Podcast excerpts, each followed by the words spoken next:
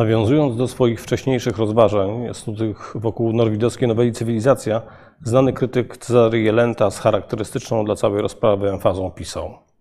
W rysach Norwida, jeśli by sądzić o nich z prób jego portretu, ta sama cywilizacja wyrażona w wielkim wykwincie głowy i starannym układzie włosów okalających białą twarz, siebie samą spycha na plan drugi, a żeby na pierwsze wejrzenie wysnuć gorzką i dumną szlachetność oczów, które z daleka i nieco z ukosa patrzą i widzę też przyzwoitem trzymają oddaleniu.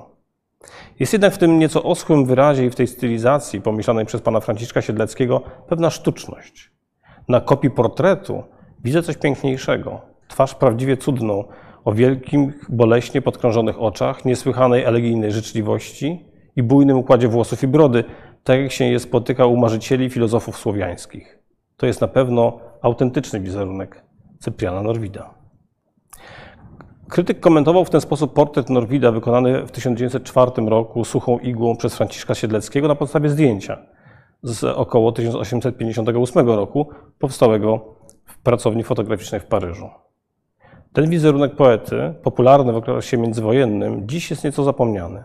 Podobnie jak inne zdjęcie z półprofilu, e, zachowane tylko w kilku egzemplarzach. Współcześnie najbardziej znane są trzy inne przedstawienia Norwida. Po pierwsze, olejny portret z 1882 roku, stylizowanego na proroka starego poety z rozwianymi siwymi włosami i długą siwą brodą pędzla Pantalona Schindlera. Po drugie, zdjęcie w Konfederatce, które wywołało interesującą wymianę zdań między jedną z korespondentek Norwida a poetą, później zaś stało się inspiracją do napisania znanego wiersza na zapytanie, dlaczego w Konfederatce odpowiedź. Po trzecie wreszcie, bodaj najczęściej reprodukowana, utrzymana w bardzo ciemnej tonacji fotografia poety w czarnym płaszczu, wykonana w 1856 roku. Na wszystkich tych fotografiach, obrazach i rysunkach twarz i cała postać poety jest, jak w innym kontekście pisał on o jednej ze swoich bohaterek, posągowo cała. Są one nie tyle autentycznymi portretami realnego człowieka ze skomplikowaną biografią, i raczej wyraźnie stylizowanymi, nieco sztucznymi, koturnowymi wizerunkami wielkiego poety, wybitnego chrześcijańskiego myśliciela, zatroskanego o los Polski patrioty, mistrza słowa, wieszcza, proroka. Ich popularność wzmacnia schematyczny, jednowymiarowy obraz niezrozumianego, zapomnianego geniusza, który w świadomości większości współczesnych Polaków jest obecny jako swego rodzaju hieratyczna kulturowa ikona, zjawisko Norwid. Dobrze to widać na memie, który wykorzystał właśnie to zdjęcie. Rzecz jasna, taka wizja autora Prometydiona jest obrazem całkowicie serio. Nie ma w nim miejsca na choćby cień uśmiechu. W tym kontekście zaskakujące może być to, że w kilku świadectwach osób, które osobiście znały poetę oraz w tekstach powstałych niedługo po jego śmierci, znaleźć można opinię, że odznaczał się on niemałym poczuciem humoru, któremu dawał wyraz w swojej twórczości, zwłaszcza rysunkowej. Warto przywołać na przykład wspomnienie Aleksandra Niewiarowskiego, kolegi ze szkolnych lat. Jeszcze będąc w szkołach na Lesznie, ujawniał talent rysowniczy, chociaż główną cechą onego była nadzwyczajna zdolność do odtwarzania karykatur, często arcydowcipnych nawet. Ale i w tych karykaturach, które spod ołówka Norwida wychodziły, przebijał zawsze zmysł artystyczny. Nie było w nich trywialności, ani rozpasanego paszkwilu, dotyczącego osobistości jakichś. Takim celom poeta-rysownik służyć nie chciał i nie mógł. Wynagradzał to jednak prawdziwym satyrycznym dowcipem i humorem, pod którym przeświecała zawsze jakaś myśl głębsza. W 1904 roku obecność komizmu w norwidowskiej twórczości podniósł Wiktor Gomunicki, jeden z odkrywców poety, zapomniany nieco w tej roli, wskazując na istnienie w niej uśmiechu literackiego, jak pisał. Również cytowany już Cezary Jelenta w jednej z pierwszych, obszerniejszych prac o Norwidzie jego twórczości wspominał, marginesowo co prawda, że autor Kwidama słynnym był z dowcipu. Jednakże wątku tego przez lata niemal nie podejmowano lub podejmowano go jedynie przyczynkowo. Wyjątkiem były opracowania dotyczące norwidowskich rysunków. Już właśnie Jelenta pisał o tym, że w tych rysunkach widać wielką swadę humorystyczną, a zwłaszcza jego dość wysoko cenionych karykatur. Należy jednak w tym miejscu zaznaczyć, że sam poeta pojęcie karykatury rozumiał dość szeroko. Odnosił je nie tylko do dzieł plastycznych, ale także do ludzi. Czasem przy tym, używając tego terminu, nie aktualizował kategorii komizmu czy śmieszności. Niekiedy pisał wręcz o poważnych karykaturach, ponieważ uznawał karykaturę właśnie za nośnik istotnych treści, a nie za po prostu prześmiewczą czy lekką formę twórczości. Jednakże obok takich poważnych karykatur, wiele jego prac rzeczywiście ma charakter ośmieszających, przejaskrawionych przedstawień, zarówno osób historycznych, na przykład Joachima Lewela czy samego Norwida, czy postaci symbolicznych, na przykład Zoilusa, czyli krytyka i cenzora z okresu Paskiewiczowskiego, czy kapitalistę, jak też pewnych typów ludzkich, zwłaszcza przedstawicieli polskiej szlachty, ale też na przykład młodych dam e, czy emigrantów. Krytykował zwłaszcza w takim cyklu różne mody i niewygody, właśnie niewygodną modę ówczesnych czasów. Warto w tym miejscu dodać, że niektóre takie satyryczne rysunki Norwid opatrywał żartobliwymi podpisami i komentarzami. Przywołane wyżej nieliczne wypowiedzi wskazujące na obecność komizmu w pozaplastycznej norwidowskiej y, twórczości dość długo były głosami zupełnie odosobnionymi. Co więcej, niejednokrotnie wprost formułowano tezę, że kategoria komizmu jest w poecie niemal obca. Y, całkowicie lub wręcz całkowicie obca. Znamienne, że w, przywo w przywoływanym już szkicu pod tytułem Żarty Cypriana Norwida Stanisław Pigoń pisał tak. Specyficznie dla siebie stylistyce. Na derwidowej harfie poetyckiej Norwida brakuje kilku strun. Brak zwłaszcza struny wesela. Tak się już stało, że kategorie estetyczne komizmu i humoru dalekie, prawie że obce były jego organizacji artystycznej. Mickiewicz w Panu Tadeuszu ukazał się jako potentat wielkiego humoru. Słowacki w Horsztyńskim Złotej Czaszce umiał wpleść w tragizm akcji sceny komiczne wysokiej próby. Nawet Krasiński w Herburcie, a zwłaszcza w przedmowie do trzech myśli, błysnął talentem przepysznego facecjonisty. W poezji Norwida Natomiast uśmiech jest gościem nader rzadkim. Za długo by o tym mówić, skąd wziął się taki stan rzeczy, skąd ta wyłączność wzniosłości, nieledwie patosu w ustroju psychicznym poety. Co to ścięło tak ostro rysy twarzy jego w linie hieratyczne, co tak wyłamało do góry nasady jego skrzydeł, że mu trudno było zniżyć lot ponad kwiecistą łąkę radości. Cytat utrzymany w tamtej stylistyce, ale bardzo wyraźnie odmawiający Norwidowi prawa do choćby uśmiechu. W publikowanej 4 lata później pracy Zygmunt Falkowski równie autorytarnie stwierdził, że Norwid nie został humorystą, co aprobująco przytoczył po latach Jacek Trznadel, podkreślając, nie nauczył się Norwid humoru ani od Słowackiego, ani od Mickiewicza. Warto przytoczyć jeszcze raz y, słowa Wiktora Gomulickiego, który wprawdzie zauważył, jak już o tym była mowa, istnienie norwidowskiego humoru literackiego, jednak uwagę tę formułował bardzo ostrożnie. Samemu poecie przypisywał zaś nie śmiech, ale jedynie delikatny uśmiech. Pisał tak. Z trudnością wyobrażamy sobie śmiejącego się Sfinksa. Jednak uśmiecha się on niekiedy. Nie śmieje, lecz uśmiecha, co stanowi różnicę zasadniczą. Śmianie się głośne, wybuchanie śmiechem, pękanie i zrywanie boków od śmiechu są to wyłączne właściwości prostaczków i prostaków. Więc sfinksy, których ciągła, poważna zaduma wyłącza pojęcie prostoty i prostactwa, śmiać się hałaśliwie nie mogą. Cyprian Norwid jest sfinksem polskiej poezji. Trudno o nim powiedzieć wesoły lub smutny, optymista lub pesymista. Dlatego ży poety życie to problemat artystyczny i filozoficzny. Rozmyśla nad nim spokojnie i poważnie, ani śmiejąc się, ani płacząc. Jednak i jemu zdarza, zdarza się uśmiechnąć się. Uśmiech Norwida jest pokrewny angielskiego mu humorowi, który wygłasza rzeczy dowcipne z twarzą marmurową. Takie znamie nosi zwłaszcza jego uśmiech literacki. Typowym wyrazem ostatniego jest nowela pod tytułem Bransoletka, legenda XIX wieku. Nie śmiejemy się przy czytaniu jej, ale przenika nas uczucie błogości, jakbyśmy nasiąkali słońcem. Ale to właśnie najwyższa, najdoskonalsza, dobroczynna właściwość humoru.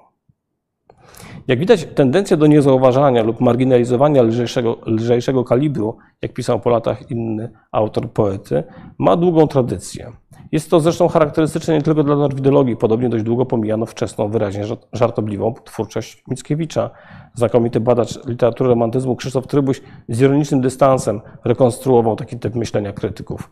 Jakoś tak nie wypada, aby młodzi wiekiem Mickiewicz, Słowacki, Norwid, aby ci wielcy bawili się tylko słowem. Inna badaczka Agata Seweryn, nie bez ironii, pisze zaś, że uczeni obcujący z dziełami Norwida, nastrojeni na ton wysoki, Zachowują śmiertelną powagę nawet tam, gdzie poeta zdaje się uśmiechać. W przypadku autora Sunty nastąpiło jeszcze jedno charakterystyczne zjawisko. Podporządkowanie wszystkiego, co jest w twórczości Norwida nie serio, ironii. Już Stanisław Pigoń zauważał, żart, jeśli nawet się przewinie przez któryś z utworów, to raczej w formie sarkazmu, ironii. A Jacek Trznadel komentując pracę Zygmunta Falkowskiego, jednoznacznie stwierdził, że ironia Norwida nigdzie nie przechodzi w humor. Sam Falkowski pisał zaś tak. Norwid nie został humorystą, bo w jego ujęciu wartości dodatnie i ujemne nie są przepuszczalne czy przesiąkliwe, lecz spoistymi warstwami oddzielone, przez które ani jedna kropla przesączyć się nie może. Humoryści pobłażają ludzkim słabostkom. Nawet względem zła i dobra zachowują się pojednawczo i chronią świat przed zderzeniem sił biegunowych, przed niszczycielskim działaniem skrajnego pesymizmu lub optymizmu. Norwid zaś był nieprzejednany. Wielkość to wielkość, małość to małość. Dla jednej sam patos, dla drugiej sama ironia. Wprawdzie oba pierwiastki występują niekiedy współrzędnie, ale nigdy współistotnie. Norwid jawi się tutaj jako pryncypialny, nieprzejednany mędrzec, który z dystansu, bez pobłażania ocenia świat wokół siebie i feruje ostre, jednoznaczne wyroki, rzecz jasna bez choćby cienia uśmiechu. Nie trzeba chyba nikogo przekonywać, jak uproszczona to wizja. Co więcej, tak często przywoływana w odniesieniu do Norwida kategoria ironii wcale nie jest oczywista. Ironia poety jest nie tylko swoistą strukturą językową lub tekstową, opierającą się na mechanizmie odwróconego znaczenia i wartościowania, lecz także określonym zjawiskiem czy też wydarzeniem, zbiegiem przypadków istniejącym w rzeczywistości i stale towarzyszącym życiu człowieka oraz dziejom świata. Tak rozumiana ironia zdarzeń, czasów czy rzeczy ludzkich, jak pisał Norwid, nie ma jasno określonego podmiotu sprawczego. Jest niezależna od człowieka, ma wymiar dramatyczny, często wręcz tragiczny, a obecność jej przejawów w tekście nie wiąże się z intencją wprowadzania do niego elementów humorystycznych i nie wywołuje u odbiorcy śmiechu, czy choćby uśmiechu. Jest to ironia całkowicie niekomiczna. Z drugiej strony ironia Norwida, wtedy gdy krytycznie przewartościowuje to, czego dotyczy i jest prześmiewcza, dość często jednak łączy się z komizmem i niekiedy ma wręcz znamiona kąśliwej satyry. Zwykle jednak zachowuje przy tym walory dydaktyczne. Nawet jeśli tak nie jest, to wielokrotnie już podnoszono, że ironia Norwida jest specyficzna, wyraźnie odmienna od ironii romantycznej, że jest to ironia egzystencjalna, związana z wielopoziomową refleksją nad samym sobą i nad złożoną, ambiwalentną rzeczywistością, której nie da się ująć bez kategorii antynomicznych dobra i zła, prawdy i fałszu, piękna i brzydaty, wzniosłości i trywialności, wreszcie także tragizmu i śmieszności. W związku z tym w tekstach Norwida komizm stosunkowo rzadko bywa dominującą kategorią w jakimś tekście. Znacznie częściej nie, nie tylko stanowi swoisty kontrapunkt dla tonacji serio i ma charakter tak zwanego comic relief, lecz także ściśle łączy się z patosem, tragizmem czy ironią. Pisząc o Nocy Tysiącznej Drugiej, zwracał na to uwagę już Stefan Kołaczkowski, który nazwał ten utwór tragikomiczną opowieścią sceniczną i stwierdził, że w tym dramacie Norwid tworzy teorię żartobliwo-tragiczną o ironii losów ludzkich w miłości. Wątek ten podejmowali też późniejsi badacze. Edward Kasperski w odniesieniu ogólnie do dramatów sugerował wręcz, że osobliwością Norwida było łączenie komiki z ironią. A Agata Seweryn wydobywała żywioł heroikomikum z utworów Assunta czy Epos Nasza i zauważała, że w noweli Stygmat, jednego z, z ostatnich utworów Norwida, tragizm, komizm i melancholia na siebie się nakładają. I choć e, przesadne może jest stwierdzenie, że uśmiech Norwida łączony z balladyną jest obecny niemal w każdym utworze Norwida, jak pisze jeden z krytyków, to rzeczywiście zaskakująco w wielu pismach poety występują łączące się ze sobą, czasem nierozerwalnie, elementy patosu, tragiczności, melancholii z jednej strony i potoczności, wręcz trywialności, komizmu, śmieszności z drugiej. Często można też mówić o śmiechu przez łzy, pojawiającym się nie tyle z powodu czegoś rzeczywiście śmiesznego, czy choćby pozytywnie wartościowanego, ile raczej mimo czegoś, co wydaje się mu przeciwne. Wiąże się to między innymi z tym, że Norwid rzeczywiście jest nowoczesnym ironistą, jak pisze Wiesław Żońca, ale też z tym, jak poeta rozumiał istotną dla niego i wysoko wartościowaną kategorię komizmu i humoru w znaczeniu pewnej postawy wobec siebie, innych ludzi i świata. I choć nie należy przeceniać wagi kategorii komizmu w twórczości Norwida, to jednak niejednokrotnie jej uwzględnienie pozwala zobaczyć inną, mało znaną twarz poety i lepiej zrozumieć jego niektóre artystyczne i pozaartystyczne wypowiedzi. Warto przy tym podkreślić, że mający rozmaite oblicza komizm występuje w różnorodnych tekstach Norwida powstałych we wszystkich okresach jego życia. Od juweniliów, na przykład wyraźnie satyrycznej noweli Łaskawy opiekun, czy wczesnych berlińskich listów do Marii Trębickiej, gdzie ma charakter przede wszystkim salonowego żartu, przez dzieła z dojrzałego okresu twórczości poety, w tym także zwykle niekojarzony z komizmem poemat Kwidam, czy niektóre wiersze z cyklu Wademekum, aż po najpóźniejsze teksty, przykład rozprawkę Milczenie, nowele włoskie i listy, z ostatniego okresu życia, pisany już z domu świętego Kazimierza. Co więcej, istnieją takie teksty, w których kategoria komizmu jest dominująca. Jest swego rodzaju osią konstrukcyjną całego dzieła. Wyraziście określa jego charakter i stanowi klucz do jego interpretacji. Tak jest na przykład w przywoływanym już wczesnym utworze Łaskawy opiekun. Obecny tam komizm jest jeszcze dość prosty. Poeta grubą kreską, jednowymiarowo, z wyraźnymi przerysowaniami portretuje, a właściwie karykaturuje tam postaci. Podobnie kreśli niektóre sceny. Mimo to warto przypomnieć kilka fragmentów tego nieco zapomnianego młodzieńczego dzieła Norwida. Tak na przykład autor przybliża głównych bohaterów. Pan pułkownik, jak się spodziewam, nie służąc w wojsku, nigdy o pułkownikostwie nie myślał, ale że był kiedyś tam jakimś urzędnikiem magazynowym i miał dowcipnych dłużników, łatwo więc tego według stopnia oszacowany, tak szybko zaczął awansować, że wreszcie dał sobie słowo nikomu nie pożyczać pieniędzy. I dla tej to przyczyny do dziś dnia pozostał tylko pułkownikiem. Powierzchowność pana Drążkowskiego, zwłaszcza kiedy tenże kontrakt jakiś zawiera, nie jest bardzo obiecująca.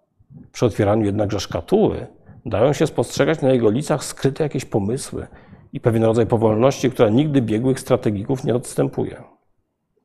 Pułkownik w towarzystwie kobiecym nadzwyczaj rozprawia o posagach, a ubiera się powszechnie w szary surdut i żółtą kamizelkę, tudzież sztywnych kołnierzach i o bawełnie do lewego ucha nigdy nie zapomina.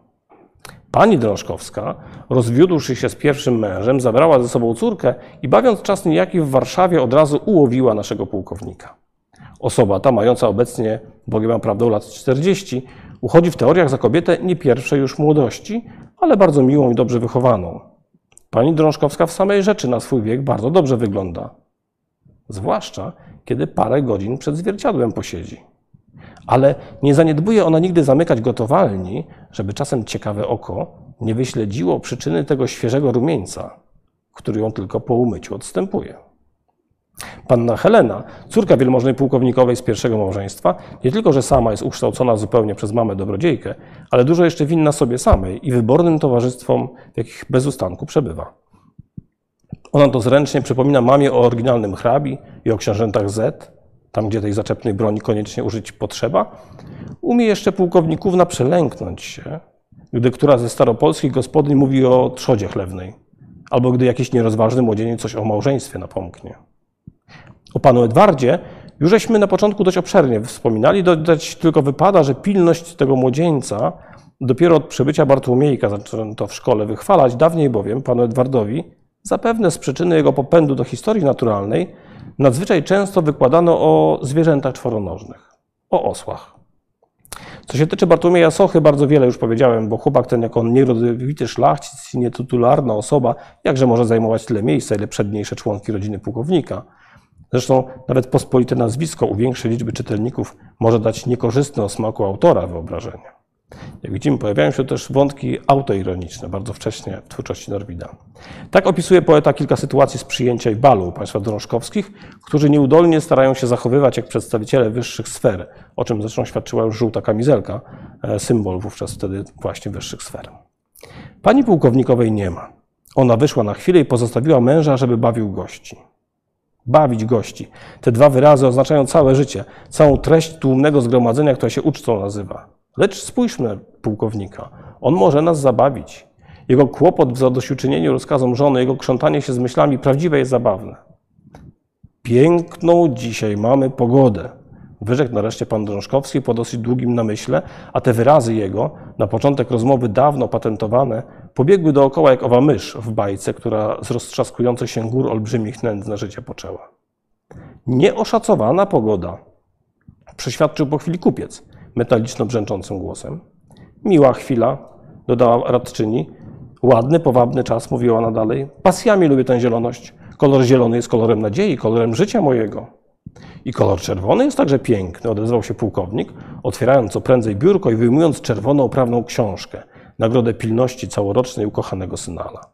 Kolor czerwony to parafianizm.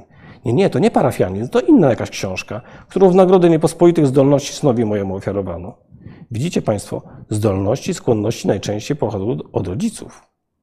Mój papa to tak samo szacuje książkę Edwarda, jak jeden nadzwyczaj oryginalny hrabia szacował swoją pokojową wyżlicę, której za nic by w świecie nikomu nie oddał.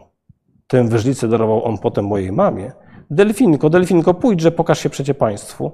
woła pieszczonym głosem naiwna panna Helena, a spostrzegł przechodzącego ogrodnika, który już od samego rana musiał udawać lokaja, zapytała go dosyć łaskawie, gdzie jest ulubiona wyżlica.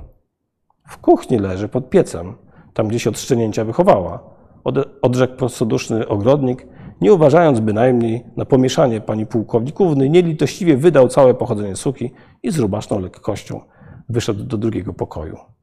Po chwili weszła pani Drążkowska, nie wiedząc bynajmniej o czym dotychczas mówiono, oznajmiła wszystkim otwarcie, że pogoda sprzyja nam od kilku dni.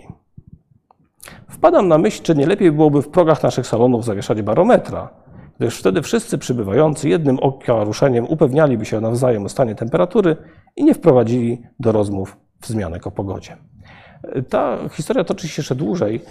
Jak mówiłem, jest dość prosta.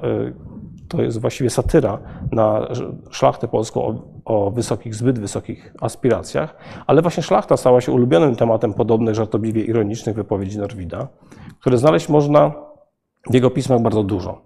Na przykład w utworze Estetyczne poglądy satyrycznie portretuje poeta takiego prowincjonalnego, ograniczonego intelektualnie i duchowo przedstawiciela polskiej szlachty, którego świat zamknięty jest w granicach jego dóbr oraz najbliższego miasteczka i który zawsze najwyżej ceni to, co dobrze znane i swojskie. A z utartych schematów myślenia, oceniania i zachowania nie potrafi wyjść nawet w obliczu wielkich dzieł kultury. Norwid posługuje się doznanym zabiegiem, mianowicie cały poniższy tekst jest niby autentycznym wspomnieniem konkretnego szlachcica, Kalasantego Pawęża Gozdawy, który podobno w swoim pamiętniku pisał tak. Drezno przyznam się, że, że lubię. I nawet sasa za lada co nie mam, bo jak go weźmiesz, ażeby cię niósł w lektyce, to on cię zaniesie i odniesie, a ty sobie świstasz i myślisz to i owo. I sas pyszny jest, że niesie człowieka. Tak jak kazałem się zanieść do, do muzeum, żeby tam widzieć Rafaela, o którym sporo mówią i między drogościami świata to dziwo oglądać. Ale gdzie indziej poczciwe sasy mi odnieśli i oto słyszę mój Rafael. To myślę sobie, czas teraz przypatrzyć się. I zwinąłem rękę w kułak i odsadziłem się, żeby dobrze rzecz widzieć. Patrzę i patrzę i przyznam się, że z wielkim przeproszeniem nic szczególnego nie zobaczyłem.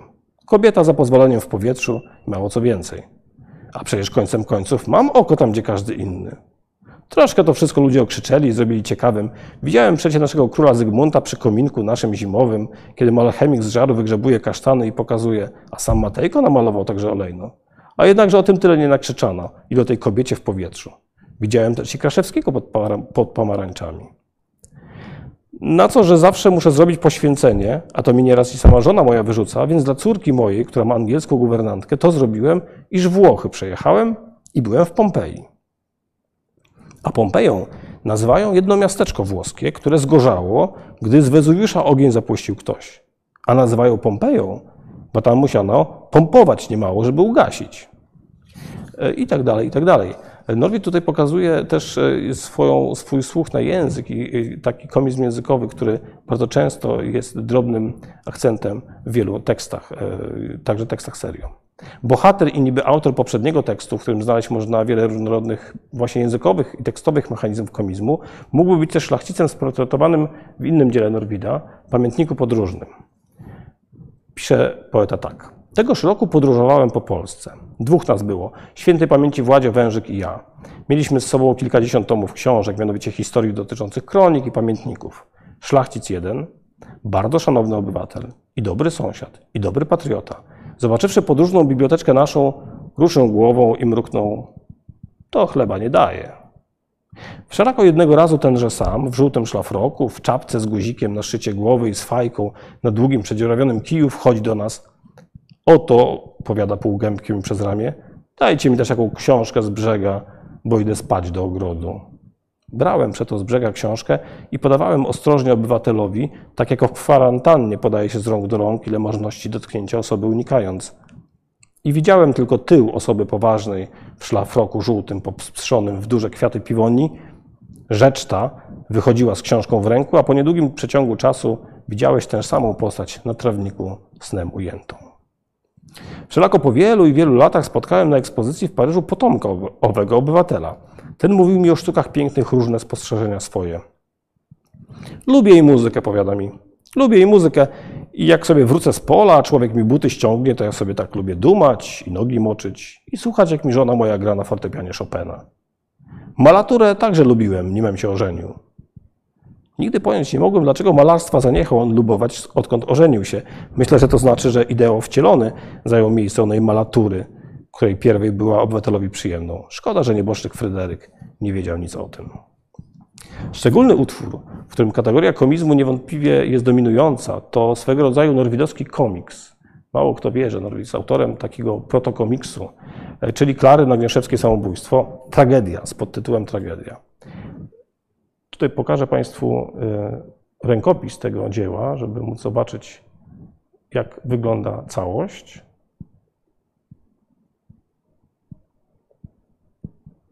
Może zatrzymałem się na jednej scence i przeczytam tekst. Tejże samej panny Klary Nagnieszewskiej nie poznałbyś, gdy nóż brała w rękę i zabić się chciała. Nóż znany w kuchni. Zamykała się wtedy w pokoiku ciemnym. Strach przejmował wszystkich. Zaklinano ją u drzwi zamkniętych. Wołają ekonoma, wołają wicusia, kochcika, którego samobójczyni lubiła. Ekonom basem woła w dziurkę od klucza. Wicuś przemyśla, co począć. Wszystko zdaje się być na próżno.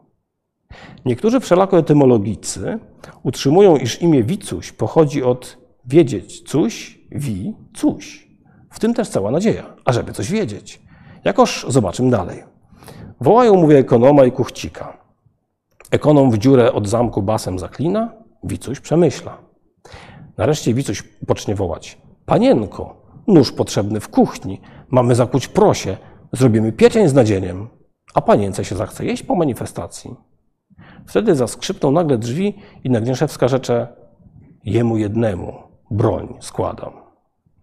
Nie miejsce tu na głębsze analizy przywoływanych fragmentów pism Norwida. Nie taki jest też cel tego spotkania i, tego, i tych rozważań. Prezentowane cytaty są przy tym wystarczająco wyraziste, jak sądzę, by potwierdzić, że autor Rzeczy Wolności Słowa odznaczał się nie tylko zmysłem obserwacji i był wrażliwy na prymitywizm, fałsz czy przesadne aspiracje przedstawicieli polskiej szlachty, lecz także miał niewątpliwe poczucie humoru, które wykorzystywałby takie osoby nie bez złośliwości opisywać.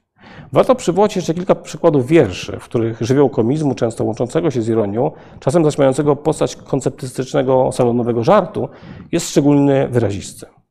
Oto pierwszy z nich. Co o bigosie piszesz narodowym, to zaiste rzecz słuszna. Bardzo zdrowym jest bigos. Francja co myśli? Prezydent czy będzie dobry? Papież nie udał się pono. Austriacki cesarz zwiedza trydent. Gdzie kij i czapka? Kończ się guzdrać, pani żono. To jest taka, taki obrazek oparty na komizmie nagromadzenia. A to scenka z salonu emigracyjnego. Przepraszam Państwa, lecz przyszła wiadomość, że się Uranus wstrząsa. Mniejsza o to, co tam po niebie gdzieś patrzysz, jegomość, to astronomów rzecz, niech sobie plotą. Przepraszam Państwa, ale panna Klara na pannę Różę powiedziała stara. I ten pod wachlarzy i bilecik schowała. Gdzie? Jaki? Dawaj, to rzecz doskonała. A to z kolei satyra na warszawską prasę, e, którą jeden z e, wydawców pod, zatytułował gazetę, właśnie dał podtytuł Organ z pewnym podtytułem i Norwid sobie z tego dowoluje w ten sposób. Ukleiłem sobie z papieru nos, monumentalny i krzywy. Dzień w dzień powtarzam w głos, że to jest organ żywy. Tylko jedną przeczuwam trwogę wśród tak kwitnącego stanu, że ani organem kichnąć nie mogę, ani sobie utrzeć organu. Gdy tymczasem i Chińczyk, i Tatar, choć mają płaskie nosy, skoro który cierpi na katar, to kicha w niebogłosy. A tu z kolei mm, żart e, Norwida, który oparty jest na grze z rymami dokładnymi także. Kraszewski romansem twierdzi, jakby się chwycił żerdzi. Tego Wanda w płochym pomyśle nie zrobiła i leży w Wiśle. Pol Wincenty mężnie stawa, z boku rymem coś dodawa. Był też sławny rejs na głowic. Jeśliś łaskaw, więcej powiedz. Siemieński z Wawelu czasem pięknie się ozwie z hałasem, lecz smok, którego zabił Krakus, z Wawelu się odzywał takoż. Tutaj Norwid dodaje przypis, czytaj takus, żeby osiągnąć dokładny rym. Jak pisał Jonasz Kofta, na dobrym rymie wszystko się trzymie. I taki właśnie naciągnięty rym krakus takusz Norwid wprowadza do swojego tekstu. Ale y, wśród wierszy Norwida można znaleźć inne obrazki, e, na przykład taki wiersz tambuchowy, zaskakujący jeśli chodzi o bohatera. Jak w patetycznej często melodramie aktor umyślnie przechadza się w mroku, stąpa leniwo, obojętność kłamie, wszelako zawiść i troskę ma w oku i przechodzących tam i owdzie czuje, stroniąc jak góral w porze kontrabandy, a smętny, że nikt się nim nie zajmuje. Tak jest kot dzisiaj w dniu imienin Wandy. To wierszyk sztambuchowy w dniu imienin Wandy, właśnie wpisany do jej pamiętnika, Norwid zauważył opuszczonego kota. Ale bywał też bardziej e, ironiczny, wręcz złośliwy i pisał na przykład tak. Tak małżeńską receptę pisze mądrość zdrowa, że niech się z mądrą głową żeni mądra głowa. Lecz gdy jest ich brak wielki, każe przykład mnogi, by z mądrymi nogami poszły mądre nogi. A gdy los miesza członki przez mądrość surową, niech nogi wiodą głowę lub rządzą się głową. Lecz z ludźmi zwykle bywa, mówiąc bez przymówki, że złożyć jedną głowę muszą dwa półgłówki. Prezentowane teksty ukazują, jak, w jak różnorodny sposób Norwid realizował kategorię komizmu w swoich utworach. Mamy tu i dość typową parodię, prześmiewczo naśladującą panegiryczne, pełne nieporadnych rymów utwory księdza Tomasza Praniewicza. Tak jest też tytuł, ale ksiądz Praniewicz tego, tego drobiazgu. Mamy też anegdotę, nie bez złośliwości, obnażającą mizerię umysłową polskiej emigracji. Mamy satyrę na całe dziennikarstwo polskie i fraszkę napisaną w poetyce recept literackich. Mamy też subtelny salonowy żart, właśnie wierszyk o kocie. Tego typu utworów nie jest rzecz jasna w pismach Norwida wiele. Jednak analizując występujący w dziełach poety żywioł komiczny, trzeba podkreślić, że jest on obecny w postaci, najczęściej w postaci krótkich anegdot, drobnych opisów, scenek, pojedynczych zdań czy wręcz wyrazów, w zaskakująco wielu tekstach w całości niekomicznych. Warto przywołać kilka takich dość przypadkowo wybranych przykładów, szczególnie częstych w korespondencji poety. Oto na przykład we wczesnych listach e, gra Norwid konwencją epistolarną, z pewnymi utrwalonymi formułami e, w, ty, w tychże listach używanymi. Pisze tak na przykład. Kuzynowskie całusy dla pięknych rączek pani O oddałem, w nawiasie dodaje, w słowach, jak kazałeś. A w drugim liście, mogę pani powiedzieć, że jeśli jej to nie obrazi, że onegdaj miałem przyjemność pół godziny o pani mówić, wszystkie wiadome jej i niewiadome zalety opiewając. A że mi to potrzebne było z racji toku ogólnej rozmowy, musiałem nawet wzmiankować o piękności nóżek pani, do których upadam. W późniejszym liście z kolei gra z metaforycznym znaczeniem e, wyrazu grzyby. Podobny jestem do człowieka, który by do biblioteki Richelieu chodził z koszem i nożem szukać grzybów. Spostrzegam się, że nietrafne porównanie, z powodu, iż w bibliotekach często grzyby bywają. Jakie grzyby? Potrafił być też autoironiczny. W jednym z listów pisał tak. Przyznam się pani, że wszelka piękna osoba, która idzie za mąż, a nie idzie za mnie, robi mi najsmutniejsze wrażenie. Sam gdybym był piękną panną, zaraz bym rękę sobie ofiarował i byłbym szczęśliwym. A w innym liście także wykorzystuje komizm nagromadzenia. Ja dziwiłem, że dla publiczności polskiej trzeba tak jak dla niektórych romantycznych starych panien, które życzą sobie bardzo uprzejmie, aby był przyszły szczęśliwy, no dodaje w nawiasie nieszczęśliwy, był niesłychanie piękny i niesłychanie dobrze urodzony, i genialny, i doskonałego zdrowia, i wielkiego doświadczenia, i rozsądku, i aby był jak Solon, i jak Plato, i jak Fidiasz, i jak Rafael, jak Herkules, jak Beethoven, jak Aleksander Macedoński, jak pasterz z fletem wierzbowym, jak Savonarola, jak panna Taglioni, jak baron James Rothschild i spółka Amen. Najkrótszy list Norwida brzmi korekty na Boga, bardzo często zmagał się on właśnie z złą korektą i w jednym z listów wspomina taką oto scenkę. I tak pisze o drukarzach. Tacy barbarzyńcy są, że ostatniej nigdy nie ma korekty, bo im czcionki wypadają i oni sobie inne jak chcą kładą. Dawniej raz w Rymie, który brzmiał zrazu cię zapał, porywa, a potem smutki, oni przez halucynację Zecera śpieszącego się na obiad wydrukowali zrazu w cię zapach porywa, a potem wódki. Norwid bardzo y, ostro rozprawiał się także z modną wówczas koncepcją Darwina e, i w jednym z listów napisał tak. Współcześni tłumnie biegną do ogrodu aklimatacji, powiedzielibyśmy dzisiaj do zoo, ażeby widzieć ich wedle Darwina, przodka orangutana. A nie pojmuję u tych osób podzielających system naturalista angielskiego, dlaczego one antenata w klatce z małpami osadziły i parasolami przez kraty do niego bodzą. Obyczaj, którego żaden ze współwyznawców moich nie dopuściłby się względem portretu dziada swego. Warto podkreślić, że do osiągania efektów komicznych Norwid stosował bardzo różnorodne środki językowe i tekstowe. Tworzył na przykład żartobliwe neologizmy, zarówno wyrazy pospolite typu siostrzaństwo czy mościum bdziej, jak i nazwy własne. Na przykład nazwisko Flegmin, to jest nazwisko powolnego i statecznego bohatera hrabiego z komedii Miłość czysto kąpieli morskich oraz nazwy miejscowe, jak choćby Dura Wola, nazwa rodzinnej miejscowości bohaterów pierścienia Wielkiej Damy, noszących także nazwisko znaczące Durejkowie. Wykorzystywał też polisemię i homonimię, na przykład pisał tak. Koźmiana słusznie nazwałeś żelaznym człowiekiem. Zaiste, zaleta to wielka. Nożyczek, ćwieków lub innego narzędzia, ale człowiek powinien być ludzki, nie żelazny. Czy w innym miejscu?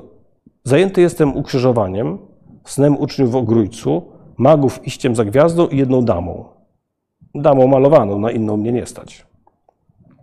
Poeta nadawał funkcję komiczną elementom metajęzykowym i metatekstowym, między innymi wyrażeniom takim nawiasowym, które wtrącał czasem do, do, do wierszy. W jednym z, z wierszy pisze tak. Gdy go na ostatnią na świecie pociechę, czyli na herbatę dobrą zaprosisz pod strzechę, i w nawiasie dodaje, tu strzecha jest dla rymu. Taki samą, taką samą funkcję komiczną nadawał nawet didaskaliom, jak na przykład w spisie postaci występujące w komedii Auto da Fe w którym zrównuje się na prawach autorskich bohatera, na prawa bohatera ludzi i elementy wyposażenia wnętrz. Bo ta lista brzmi tak. Protazy poeta, gerwazy poufny protazego, chóry pogrzebowe osoby zmarłej, czytelnicy, dwa kominki itd. Tak Wykorzystywał Norwid często kontrast stylistyczny, jak na przykład wówczas, gdy podniosą rozmowę na temat szlacheckiego pochodzenia jednego z bohaterów czytanej już noweli Łaskawy opiekun, Lokaj przerywa słowami barszcz z rurą na stole. Stosował też e, różne typy komizmu rymów, na przykład tak zwany rym naciągnięty, polegający na tym, że e, modyfikuje się formę wyrazu po to, aby tworzyła ona rym dokładny. E, Norwid to stworzył taki mechanizm na przykład w jednym z wierszy, wykorzystując przesunięcie akcentu. Z literatury, lub wystarczy na długo to, co już dotąd skreślił Kraszewski i Hugo trzeba przeczytać, żeby tekst był rytmiczny. To jest oczywisty żart także z nazwiska Wiktora Igo. Wykorzystywał też rym stylistyczny, polegający na kontraście, którego bardzo ciekawy przykład znaleźć można w napisanej wierszem białym, a więc bezrymowym, miniaturze dramatycznej Miłość czysta u kąpieli morskich. Kiedy nad brzegiem morza spotyka się dwoje egzaltowanych i opisywanych z wyraźnym, żartobliwym dystansem bohaterów, Felix i Marta, z tym samym zamiarem utopienia się z powodu nieszczęśliwej miłości, a tak naprawdę tylko zamanifestowania tej swojej rozpaczy, Toczy się między nimi następujący dialog. Marta, która spostrzega Feliksa i jest zaskoczona, że ktoś jeszcze ma taki sam pomysł i trochę jej to wytrąca, e, strąca z pantałyku, woła tak, spostrzegając Feliksa idącego przeciw falom. Człowieku, czy tam głęboko? Feliks grobowo. Dla rozpaczy płytko. Marta z ironią urąga wszystkość. Feliks na stronie. Ledwo tykam łydką.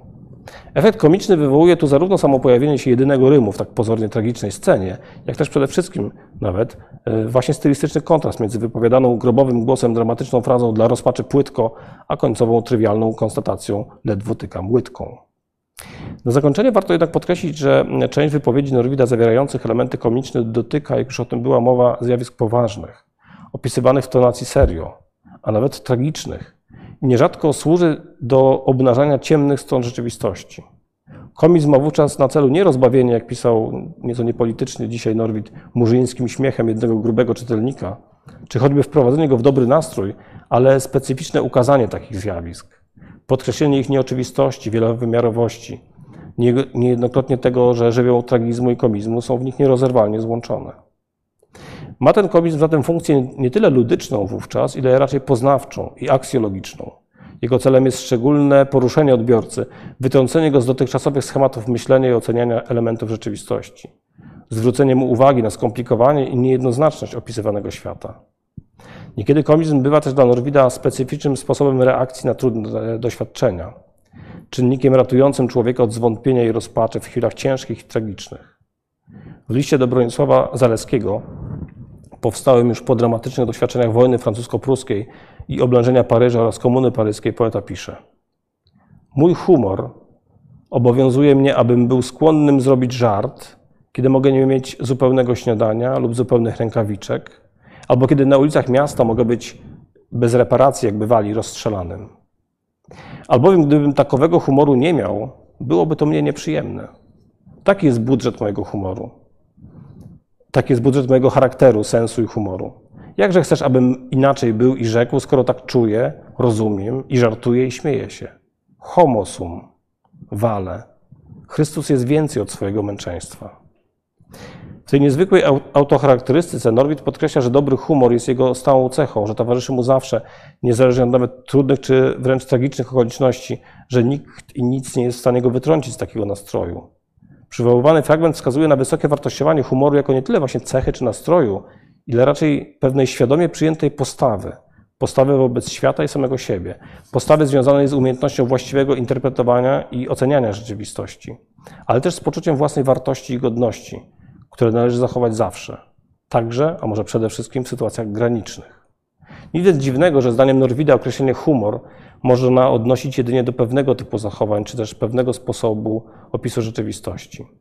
W liście do Artura Bartelsa, doceniając żartobliwość jego tomiku Małpy i ludzie, będącego niewybredną drwiną z teorii Darwina, Norwid nie zgadza się z tym, że można to było uznać za przykład czy przejaw humoru i utworowi temu przypisuje jedynie cechę zwykle nisko przez niego ocenianej dowcipności. Pisze tak. Nareszcie dochodzi mnie rym twój buffo o systemie Darwina. Nie jest to humor. Humor prawdziwy musi mieć łzę na dnie. Ale jest to dowcipne buffo i szkoda, że nieco luźnym pisane wierszem. Jak, ży, jak widać, żywioł komiczny jest obecny w dziele Norwida zaskakująco często. Stale, w różnych typach tekstów i na wiele rozmaitych sposobów. Ma on przy tym zróżnicowany charakter. Nie jest jedynie, jak chciał Wiktor Gomulicki, uśmiechem sfinksa polskiej poezji. Ponieważ autor fortepianu Chopina bywał nie tylko głębokim, filozofującym ironistą, czy dobrotliwym, subtelnym humorystą, lecz także pisarzem po prostu bawiącym się materią językową, a także niepozbawionym złośliwości autorem tekstów o charakterze anegdoty, karykatury czy satyry. Ta strona norwidowskiej spuścizny wciąż czeka na dogłębne opracowanie. Dziękuję.